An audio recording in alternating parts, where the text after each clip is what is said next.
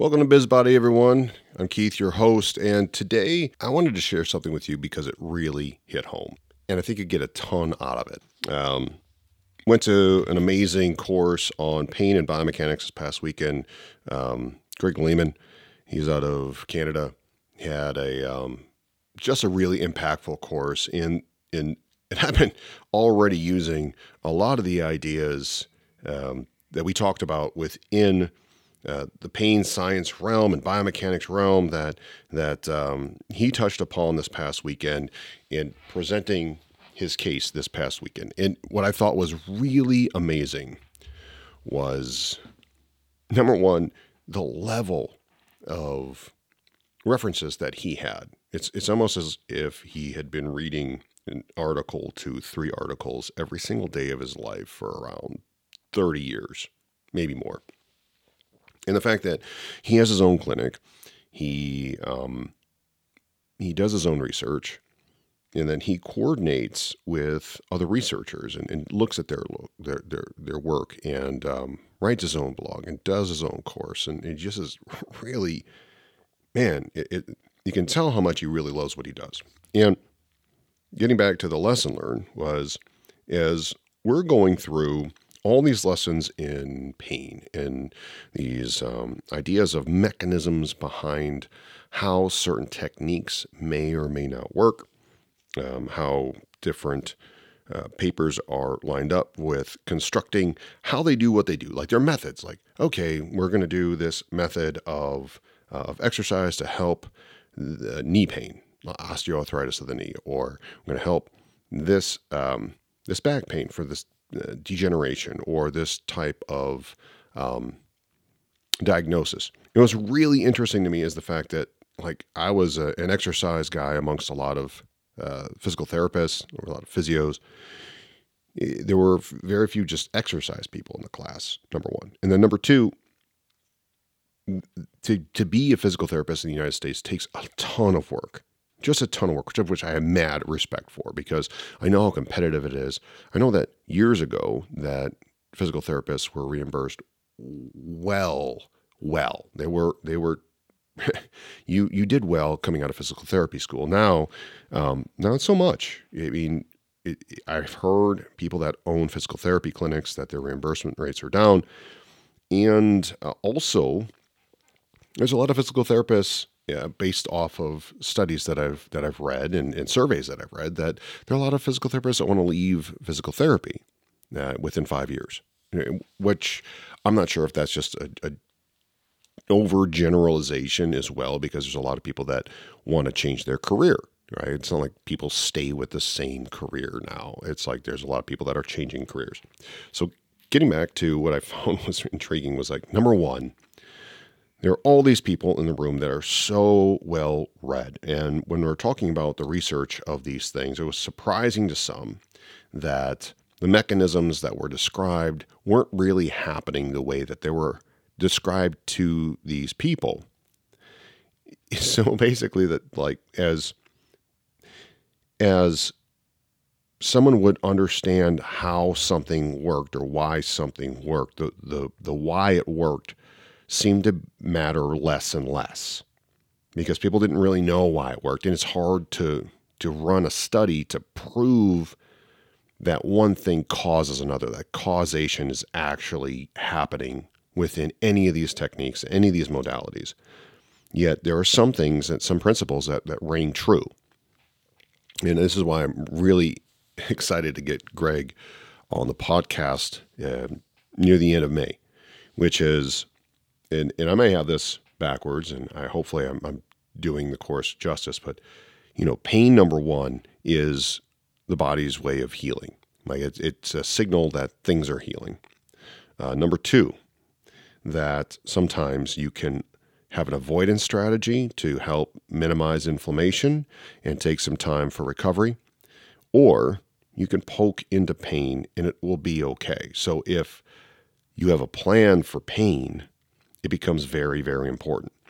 And that's that's exactly where I believe the the basics lie for our youth. And when I see what my children are going through in, in health class and in um, physical education class that I think that that is exactly what can empower people is the idea that, I mean, what are the chances that someone is going to be in pain one day? What are the chances that someone's going to have a diagnosis where they are experiencing pain? I mean, how many people have a plan for when they're actually in pain? I mean, imagine in health class if you constructed a plan for what happens in the steps that are necessary if there is debilitating pain. Like step one, make sure that it's not a serious medical condition. Step two, if it is a serious medical condition, make sure that you get um, know what your timeline is. Um, start to ask around for people that are the best at taking care of that stuff, or at least who can see you now if it's a timely manner, how to take care of it now so that you make a good decision. You can make the best decision possible in that short period of time. Um, number two, if it is not a serious medical condition, understand how pain even works. People understanding how pain even works or what pain is, this whole nociception thing, like what what it's all about, is a very powerful tool in even helping pain. So the more people understand about pain, the the better the outcomes tend to be, at least in the literature. So then understanding that how people have a plan, number 1, and people understand pain, number 2, becomes very important.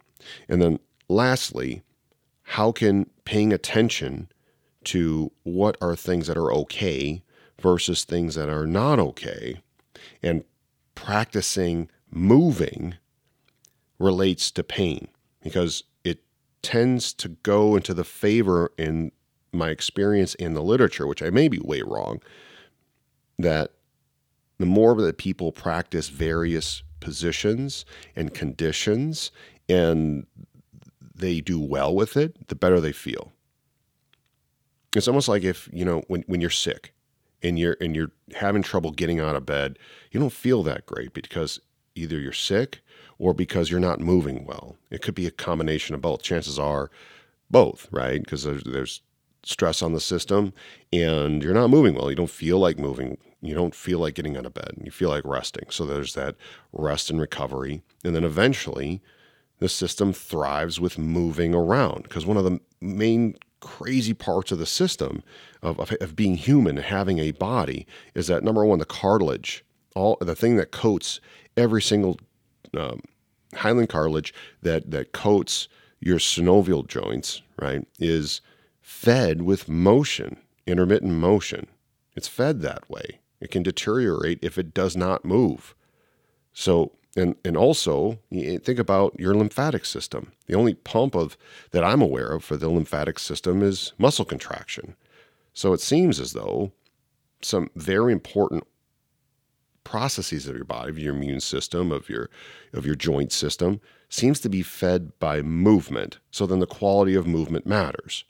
So it's this this is what I took away from the entire weekend. It really summed up fast. Number one, mechanisms can be fun to play around with and, and try to understand, but more importantly, figuring out what it matters to the individual that you're working with to see, okay, is this is this helping? Is this not helping? Number two, making sure that someone has an idea of if there's something really important that needs to happen medically, that they get it checked out. Um, number three, when they are cleared for doing stuff, that um, that you either poke into pain because it's just a way of the body saying, Hey, I'm trying to heal, and are you habituating that process?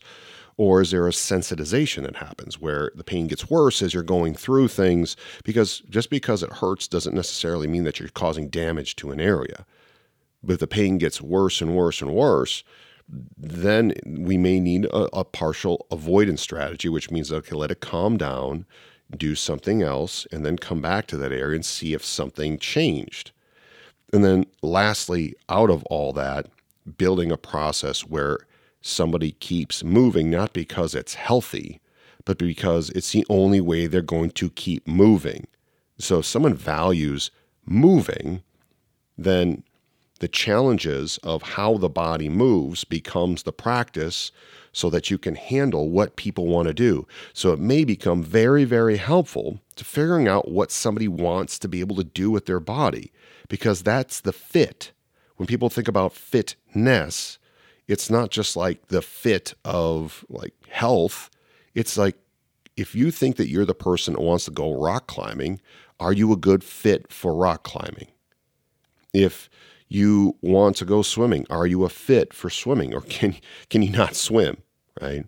So it's not just how your body what your body is genetically like, but then what is the trained state of the body to handle these excursions from homeostasis, from normal?